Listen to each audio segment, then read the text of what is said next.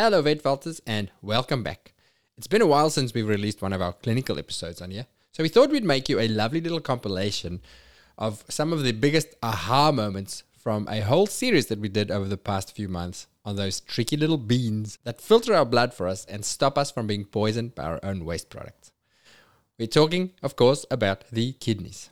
We've spoken to some really brilliant minds on these really complicated little organs, and we thought we'd bring you some of the best bits.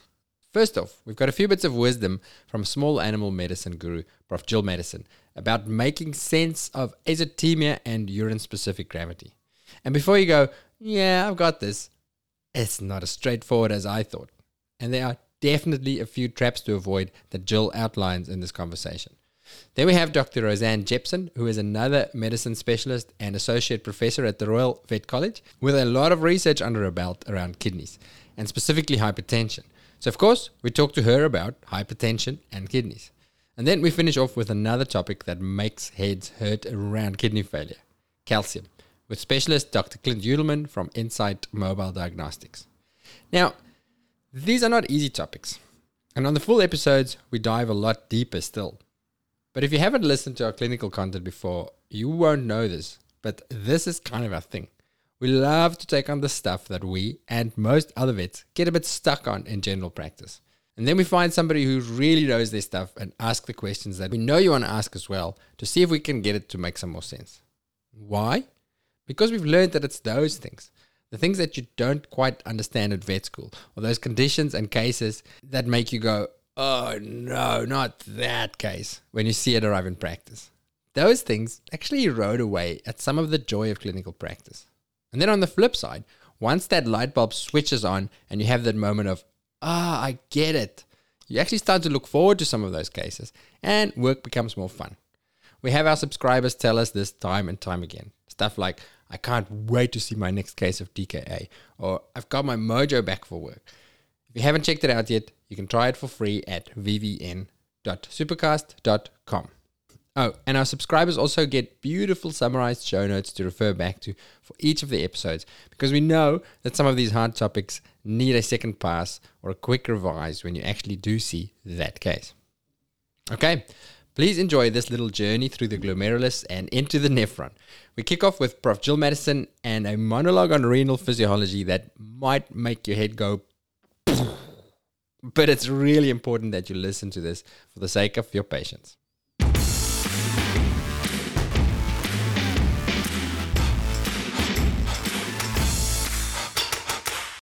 I think the thing about azotemia is, and where the problem lies, is that for whatever reason, we all get taught renal physiology very badly at university. I don't care what university it is, I got taught it badly. We teach it badly.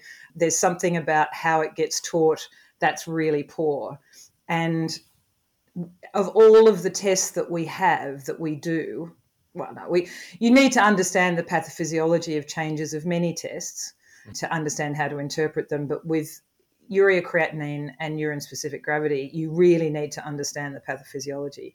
And the the problem with azotemia is that exactly what you're saying, Hugh. Oh, it's kidney disease, and so there's this implication, this assumption that if an animal's azotemic, that it's got kidney disease, and so that's just not true. And it's understanding what causes azotemia, what causes inappropriate urine concentration, and when do the two come together and when do they not. And so it's easier in cats because there are fewer non renal disorders that cause azotemia and impaired urine concentration. But it's more okay. challenging in dogs because there are diseases that will cause azotemia and impaired urine concentration that are not structural kidney disease. That's not a sentence you hear very often it's easier in cats. Almost nothing is easier in cats. yeah, exactly. Yeah, no, exactly. You know, usually cats, I think as we've talked about, you know, diagnosing pancreatitis is a nightmare and all sorts of things, liver disease is a nightmare.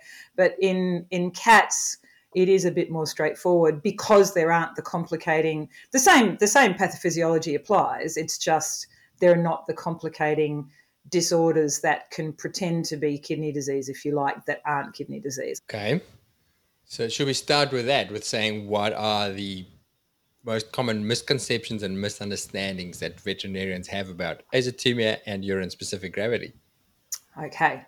So I think probably at the heart of it is that veterinarians don't necessarily understand that the causes of azotemia and the causes of um, inappropriate urine specific gravity are different in most disorders except for structural kidney disease. So, in structural kidney disease, the animal is azotemic and has impaired ability to concentrate their urine and to dilute their urine. And it's because they have fewer nephrons and the nephrons are damaged, etc., etc. So, that's absolutely fine. But the drivers for azotemia is the glomerular filtration rate, which is the flow of the, of the fil- filtrates through the kidney. And that's what drives azotemia. So if that slows down, you get azotemia and you get that will slow down for a number of reasons. We know it can slow down if there's reduced blood flow to the kidney. So that will happen if you've got shock or you've got dehydration. It will slow down if you've got constriction of the afferent arteriole that goes into the glomerulus, and that happens in hypercalcemia. It will slow down if you have serious glomerular disease but without tubular disease. It will slow down if you have structural kidney disease, so you have loss of nephrons, and it will slow down obviously if you have a post renal obstruction that's stopping urine flow. So there's all those things that will do that. Whereas impaired urine concentration is all about what's happening in the tubules. And so it's all about um, are the tubules able to do what they're supposed to do with water to preserve water if the body needs it and excrete it if the body doesn't. And that can be influenced by a whole range of things. Yes, the number of nephrons, but things like antidiuretic hormone, the effect of calcium, potassium, so hypercalcemia, hypokalemia, hyponatremia on the actual function of the uh, sodium potassium pumps and the concentration of sodium and urea in the medullary interstitium. And so the that's the really complex bit of of renal function that everyone's heads go bah, because it involves and I, and I'm not sure I can explain it in huge detail either but it does involve the mechanisms that the kidney uses to keep the medulla really concentrated so that water can flow in or out at various parts of the nephron when the body needs it. But even without that I mean, as soon as you start to say that, you recognize that there are going to be factors that will impair the ability of an animal to concentrate its urine appropriately. So, when we think about an animal that is polyuric and polydipsic, for example, we divide them into two groups, or three groups really. One group is what we call the primary polydipsia dogs. So, these are the dogs that want to drink. So, they drink, and it's a head thing. So, it can be what we call psychogenic but it can also, it's probably the main driver in dogs that have Cushing's disease, for example. It's the main driver in cats that have hypothyroidism. So they, in other words, are drinking because they want to, in inverted commas, and they don't have any problem with concentrating their urine, most of them. Whereas you've got the other group of animals that have got polyuria polydipsia because they have to drink because they can't concentrate their urine appropriately and so they have to drink sufficient they're losing too much water and they have to drink sufficient water to compensate for that because they can't concentrate their urine. And those animals can be divided into those that have actual structural kidney disease so have chronic kidney disease for example or those that have a non-renal cause of being unable to concentrate their urine appropriately and those are the animals that, if they don't drink, either because they're denied water or they become unwell and they're not drinking, they're the ones that will get dehydrated and get really unwell. And so that's the really fundamental concept is that if you have an animal that has to drink, so it has primary polyuria, the big question is is this animal um, got kidney disease, actual kidney disease, or does it have non renal disease? And the misconception is, well, if it's azotemic, it must be kidney disease, but that's not true either. Firstly, because any animal that has an impaired ability to concentrate its urine, if they become dehydrated, they can easily get pre renal azotemia, but they can't concentrate their urine properly because of whatever disease that they've got. So that's the first thing. And the second thing is, even if they're not dehydrated, there are some disorders that can cause azotemia without it being structural renal disease. And the two major ones are hypercalcemia and hyponatremia. So hypercalcemia caused by, you know, primary hypoparathyroidism or caused by um, lymphoma, you know, paraneoplastic syndrome, for example, or sometimes vitamin D intoxication. And that's not nephrocalcinosis. So that's one of the confusions. People think if they're hypercalcemic, the reason why they're azotemic is because they've got nephrocalcinosis, but most of them don't. The reason why they're azotemic is because calcium constricts that arteriole, that what's called the afferent arteriole that goes into the glomerulus and therefore slows the blood into the glomerulus, which then slows the glomerulofiltration rate. So there's that group. So that and that's very reversible with the modification of the um, hypercalcemia. And then hyponatremia for whatever reason, so be it Addison's disease, be it gut loss, be it um, they're probably the two major ones. Um, hyponatremia impairs the kidney's ability to concentrate because sodium is incredibly important the concentration of sodium is incredibly important in the medullary interstitium in driving the osmotic gradient that helps the kidney retain water. So if you have a hyponatremic animal, they don't have enough sodium there. So even if they need to preserve water, they can't. Yeah. And so they produce too much water and they become. And then with animals that have got profound hyponatremia, they also have a blunted stimulus to antidiuretic hormone because they're hyponatremic. Because one of the stimuluses to switch on your antidiuretic hormone and tell the body not to produce so much urine is the level of sodium in the blood. And so if they're hyponatremic, that affects blunted. That's that's an awful lot in a few sentences of a very complex topic. So I'm sure everyone's just going, "Oh my god, that's just what." So let's say it's not a very well monitored dog. I haven't done. It's been busy. I haven't done a decent history. We run a wellness well bloods for some reason in my older animal. It is it has a high creatine level, so we've got to pay attention. I just want to make sure I understood what you said earlier about the percentage of percentages of nephron loss. So the first thing that's going to go is going to be your specific gravity. Am I right? Before you become azotemic. Yep. So by virtue of that, yep. if I see a high creatine creatine and I go, all right, let's measure creatinine. Sorry, um, let's do that. Uh, I say, oh, let me check urine SG. If SG in that animal is normal, then you then it's then it can't be structural kidney disease. Am I like? Am I? Well, it depends on what you define as normal. So okay, let's define normal. Yeah, so normal can be anything. So a normal specific gravity in a dog, in particular, can be anything. It can be 1.001, it can be 1.060. Okay. It's it's normal depending on the situation. So it's uh-huh. normal depending on the situation. So if you had an animal that genuinely had an increased creatinine uh-huh. and you did a urine specific gravity, then for a dog to be absolutely sure that that kidney is functioning normally, the urine specific gravity would be need to be more than 1030, 1035. And for a cat, it needs to be more than 1035, 1040. Below yeah. that, anything below that could be inappropriate for that dog. It could be. Yeah. And if you have that, so if you've got azotemia and you've got that urine specific gravity, then either that animal is dehydrated or has got decreased renal perfusion for some reason. Um, it might have heart failure, for example, as long as you, again, you know, you've got to get your greyhounds out of here. Or it's got something in its urine that's creating sort of an osmolarity thing. And so it can be dehydrated, but have high concentration. So we sometimes see that in diabetics, for example, because mm. okay. they won't have a dilute urine.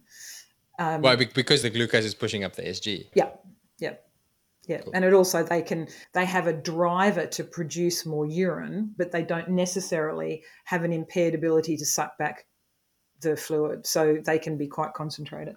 So if you have that case, so you have an increased creatinine in this animal, then you do your urine specific gravity and it's highly concentrated. Well, then probably what that's telling you is that your dog is dehydrated, probably, assuming it doesn't have heart failure, which hopefully mm. you would have recognized. I, I, think it's more it's more often that those profiles are go, in the supposedly well animal are going to throw out problems is much more likely to relate to liver enzymes and probably calcium just because the way calcium is than than azotemia but okay. that's the case but that's if you if you have that animal and you do the urine specific gravity and it's anything less than 1030 so one of the myths is that it can only be renal failure if it's isostenuric which is a specific gravity 1.008 to 1.012. And that's a myth as well because isostenuria just means that the glomerular filtrate hasn't been concentrated nor diluted in its passage through the kidney. But the question, it can get concentrated in its passage through the kidney, but it may not be enough for what the body needs. So you can have animals that have renal failure with a specific gravity of 1020. You can have cats with renal failure with a specific gravity up to 1030.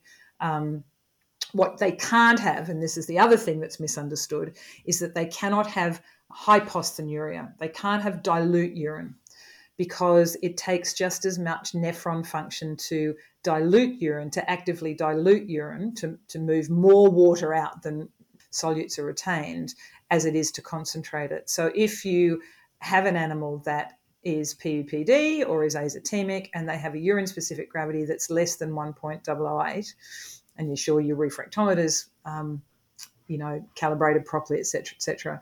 Um, so if it's down at 0.005 or 4 or 3 or 2 or 1, the one thing you know is that that animal does not have structural renal disease. The gotcha. one thing they can have that involves the kidney is they can have pyelonephritis.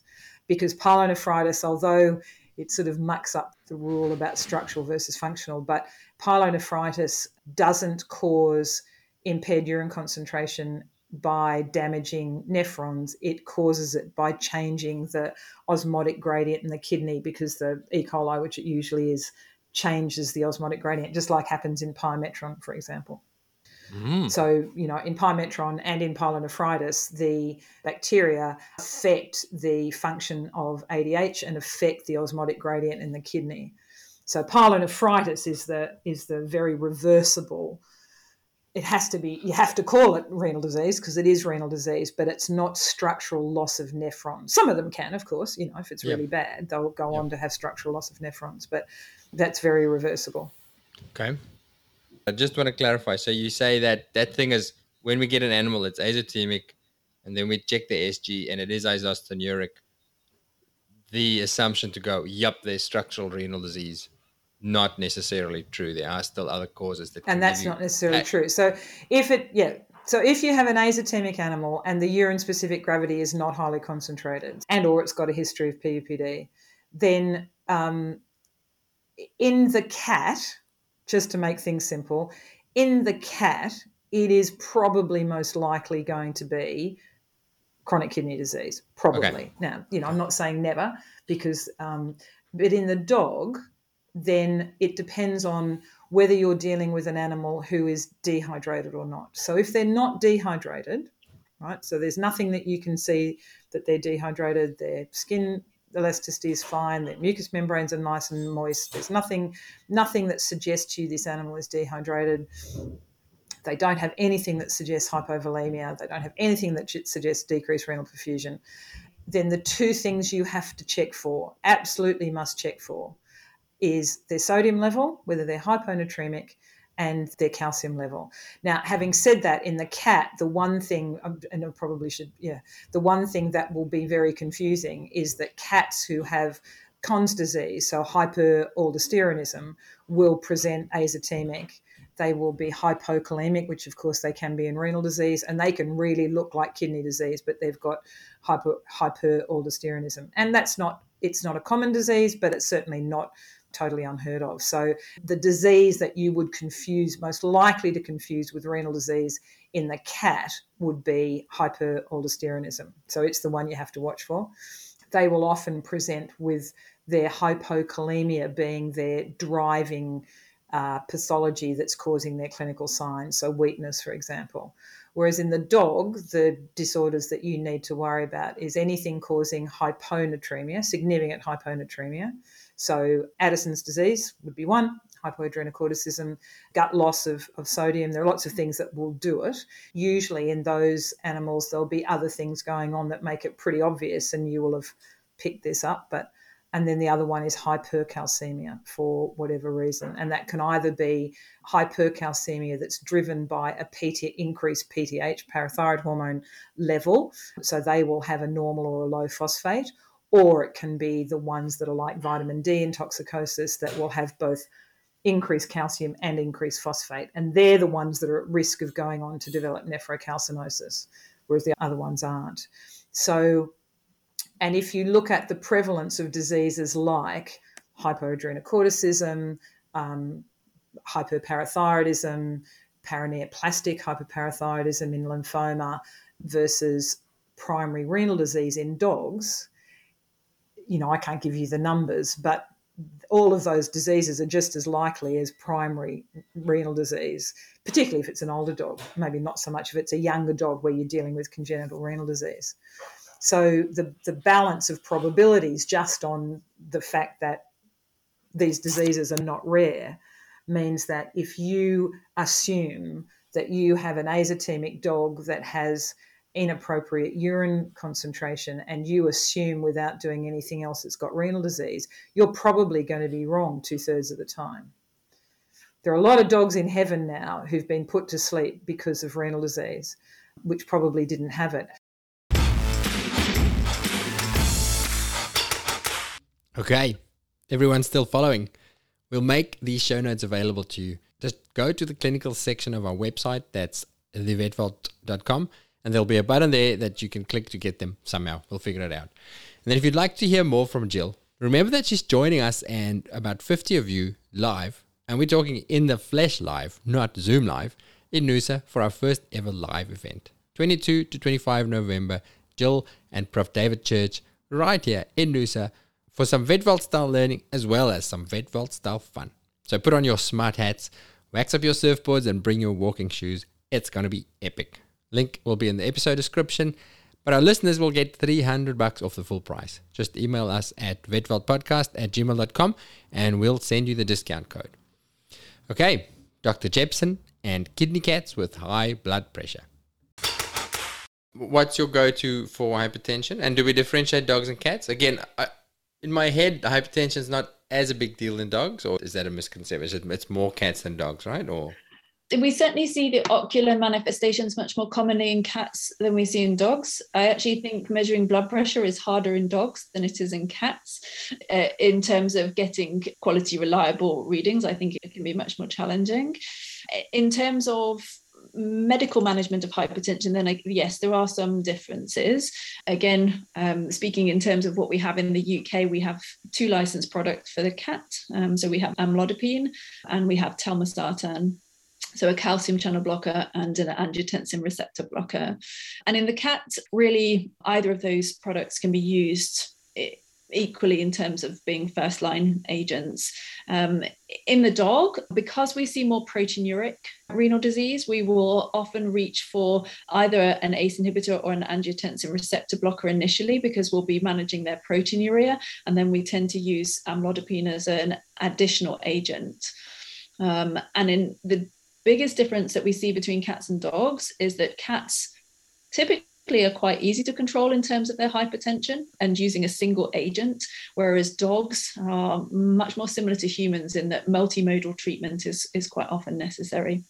So uh, we quite often uh, need to use more than one drug for a dog. And would that be a matter of starting off with one, say an ACE inhibitor or the um, blocker, and then seeing how it goes and then potentially adding in something like amlodipine, or do you kind of throw everything you've got and see how it goes and then potentially pull back on some things if it's stable? So we would do it incrementally just as you said to begin with. So start start with your ace inhibitor or your angiotensin receptor blocker and then um, monitor and then add in the second drug. And, and in a dog that's more likely is going to be necessary but i think it still can be useful. I think one thing that people don't often appreciate is that with chronic kidney disease the increase in blood pressure has probably been happening over a very long period of time. It's we diagnose it suddenly because it's the point at which we start measuring blood pressure, but but actually it's it's been gradually increasing, and that's very different from, for example, your acute kidney injury patient that goes from having a normal blood pressure yesterday to having a renal insult and then becoming hypertensive very rapidly. So in terms of controlling blood pressure in a chronic kidney disease patient, it's all about gradual slow reduction. Uh, obviously, I don't want them to be too high for too long, but at the same time, bringing blood pressure down over one to three weeks is, is is probably absolutely fine as long as we're seeing a gradual slow reduction over that time period. So in those cases, would you be how often would you be getting them back to assess where they're at in terms of dosing or adding something in? Is it a matter of a couple of weeks? Do you want them in every week or how do you stage that? Yeah, so uh, patient dependent, definitely patient dependent. So, a, a, patient that presents, for example, with ocular injury, you're probably going to get them back sooner. So, maybe between three to seven days. If you have patients with hypertensive encephalopathy, then obviously you're probably going to be hospitalizing those patients. Happens less commonly with chronic disease, again, than, than with acute. But I guess in some of the charity clinics that we work with, you know, sometimes it goes two weeks between us being able to get those cats back in um, to see us. So I think I would say ideally, you know, I would see them back on a weekly basis initially if, if I could, and more frequently if I had clinical concerns for target organ damage. Yeah. On that kind of weekly check, you'd primarily be reassessing blood pressure. Would you be um, yeah. repeating any other diagnostics? No, so probably just blood pressure, uh, at least initially. And then in terms of monitoring of renal function parameters, that again is going to be on a patient by patient basis and depending on the stage of disease as well. So, you know, an, an uh, IRIS stage two patients you know, after diagnosis, maybe then you would see them back and repeat parameters maybe after about a month to make sure that things were remaining relatively stable. But thereafter, you might go to every three to four months, and then you might even extend out to, to six monthly if things are looking very stable. In contrast, obviously, with, like with your your little dog, then you know things, things are changing rapidly, and uh, yeah. that, that could be every fortnight, or, or it could be more frequent than that, depending on what's happened to them clinically and, and how many medications that we're changing. I think the only other thing to say in relation to the blood pressure monitoring and monitoring of renal parameters would just be with the um, angiotensin receptor blockers and ACE inhibitors, which can have an impact on um, GFR. So they drop glomerular capillary pressures. Um, so we do sometimes expect to see a small increase in creatinine with those. So if I was starting those in a later stage patient, I, I might monitor renal parameters a bit more soon than I would, for example, starting amlodipine. And then how? What do you do if that does happen? Because that's something that's always confused me. You read the label for your heart patients on an ACE inhibitor says don't give it to patients with kidney failure, but then you go, but if they have kidney failure, it's one of your treatments. Well, yeah, yeah. It's about stability and monitoring and tolerance. Um, so, if you've started a patient on an ACE inhibitor or an ARB and you see a small increase in creatinine, but clinically they're doing well, it's made no impact in terms of their activity, their other clinical parameters, then great, we'll stick with that. But if you've started it in a patient with, let's say, later IRIS stage 3 CKD, you'd probably purposefully be getting them back to check on that. And if you've seen more than a 25% increase in creatinine, you're going to have to be balancing is this going to continue to increase? Do I actually need to stop this drug because it's having an adverse effect on this particular patient's um, renal function? So it's just something to be cognizant of. It's not that it would stop us from using them necessarily, but we would be a lot more cautious about it. I think the important thing is to do it. It is very common in older cats. It's very common in cats with chronic kidney disease. I just passionately think that it, it should be standard of care. It should be part of the physical exam in every cat over the age of nine. The blood pressure machine should be in the consult room and it should just be built into part of a, a, routine physical exam for these cats. It should obviously be done first because you don't want to do your physical exam and then yeah. you do the, do their but, do the take the temperature and then no other way around. definitely not that way around. Um, but but yes, because once you get confident and once you're measuring blood pressure, you will identify these patients and controlling hypertension is something that can make a big impact in terms of quality of life. And there, there are the subtle changes that I think owners perceive in older cats as well, the sort of behavioural changes changes, which sometimes, um, whilst we can't say for certain are hypertension related, there are definitely clients who feel that their cats are better once the, the hypertension is controlled.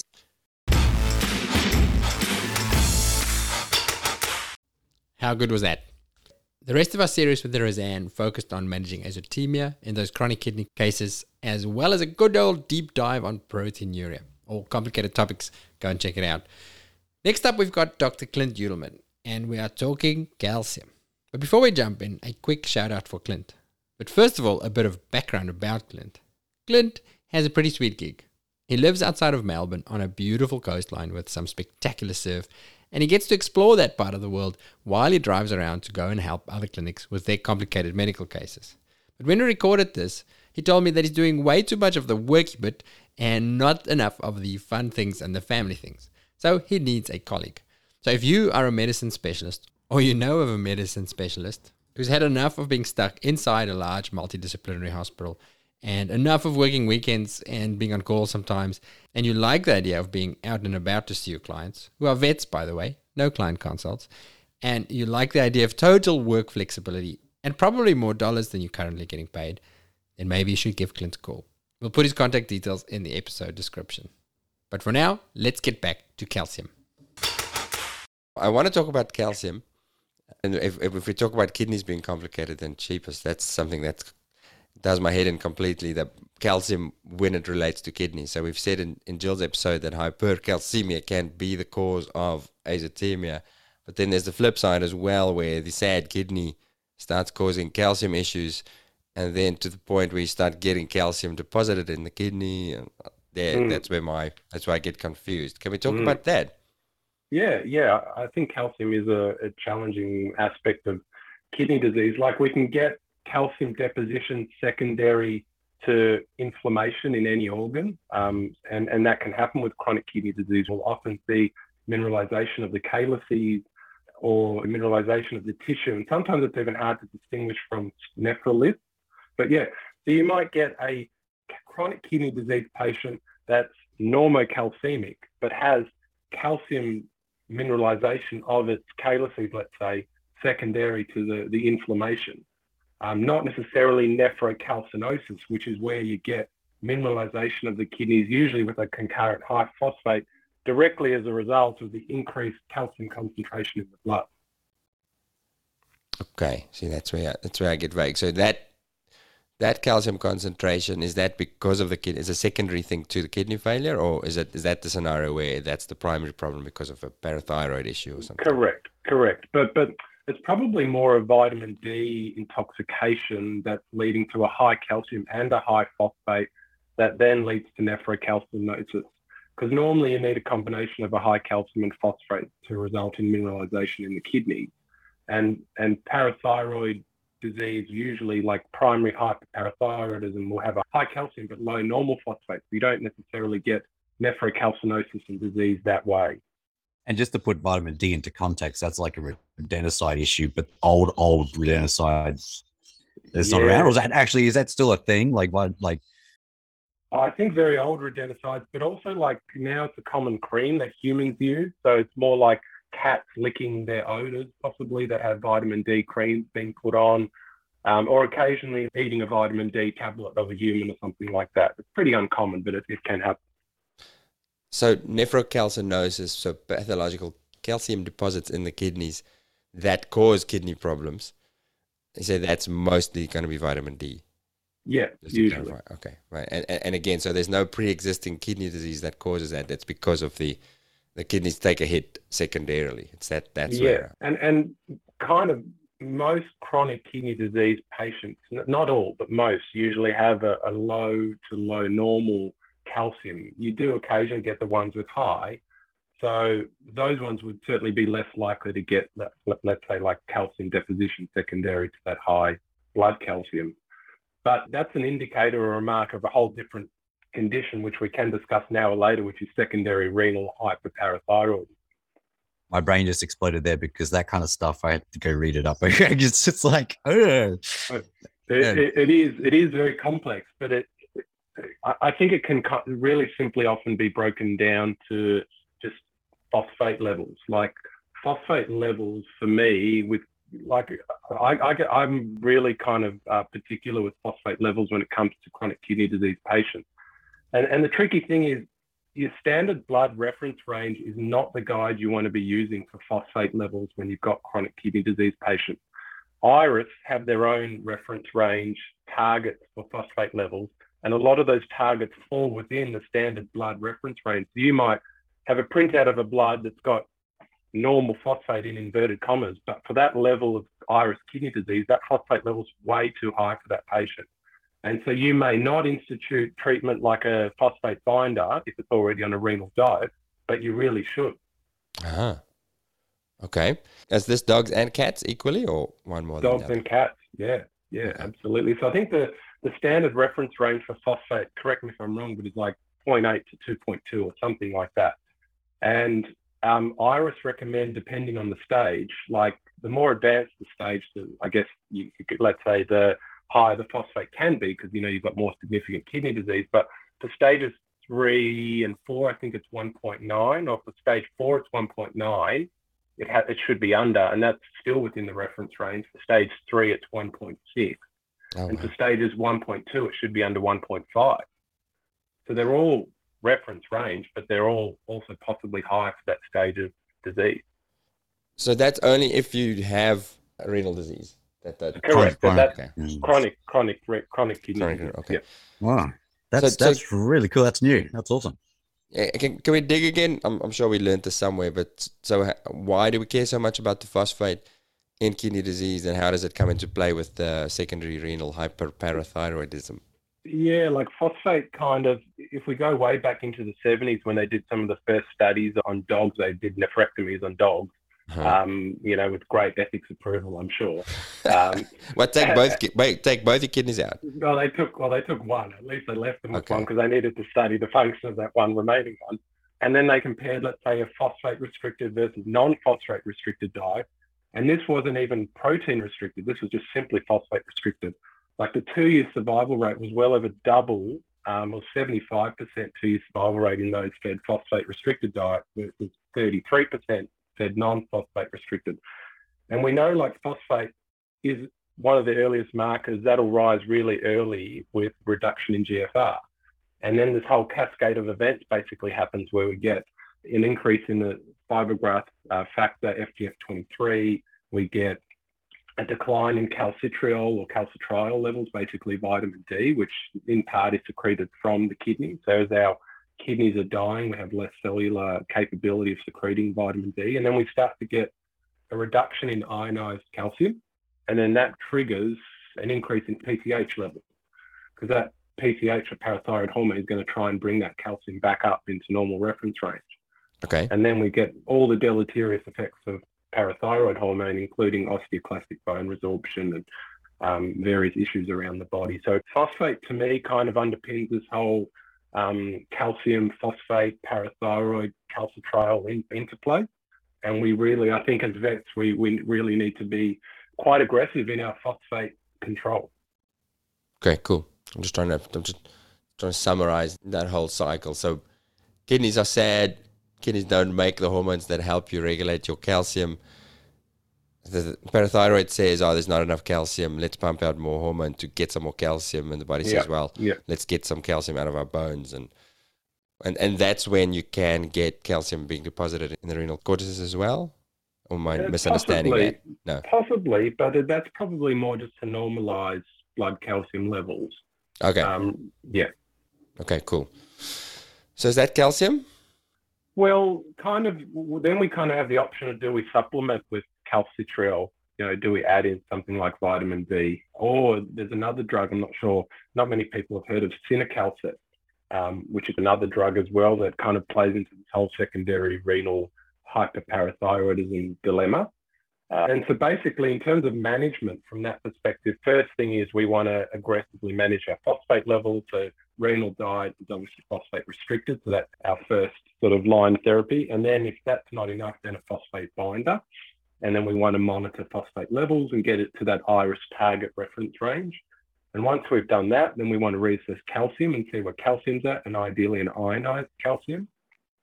And then if ionized calcium is still low, despite aggressive phosphate management, that's the situation where you probably want to introduce some calcitriol, some vitamin D, just to help the body up that calcium level into the normal range and reduce that excess parathyroid secretion.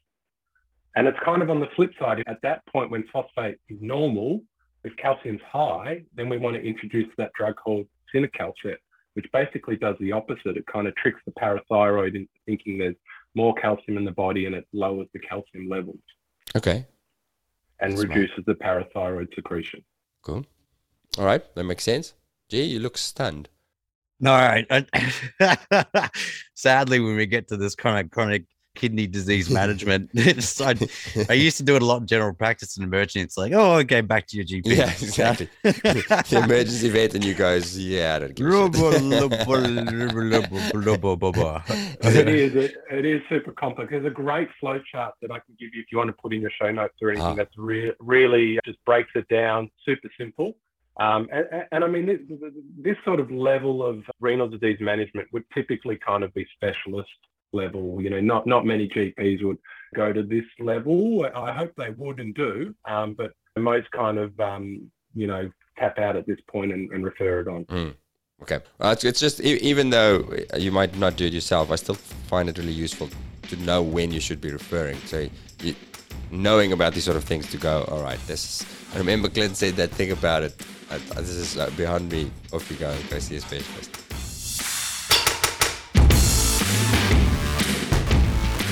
There you go. Kidneys in a nutshell. Hope you enjoyed it. Hope you learned something. Hope it didn't scare you too much. We've got a lot more kidney stuff over on the clinical podcast.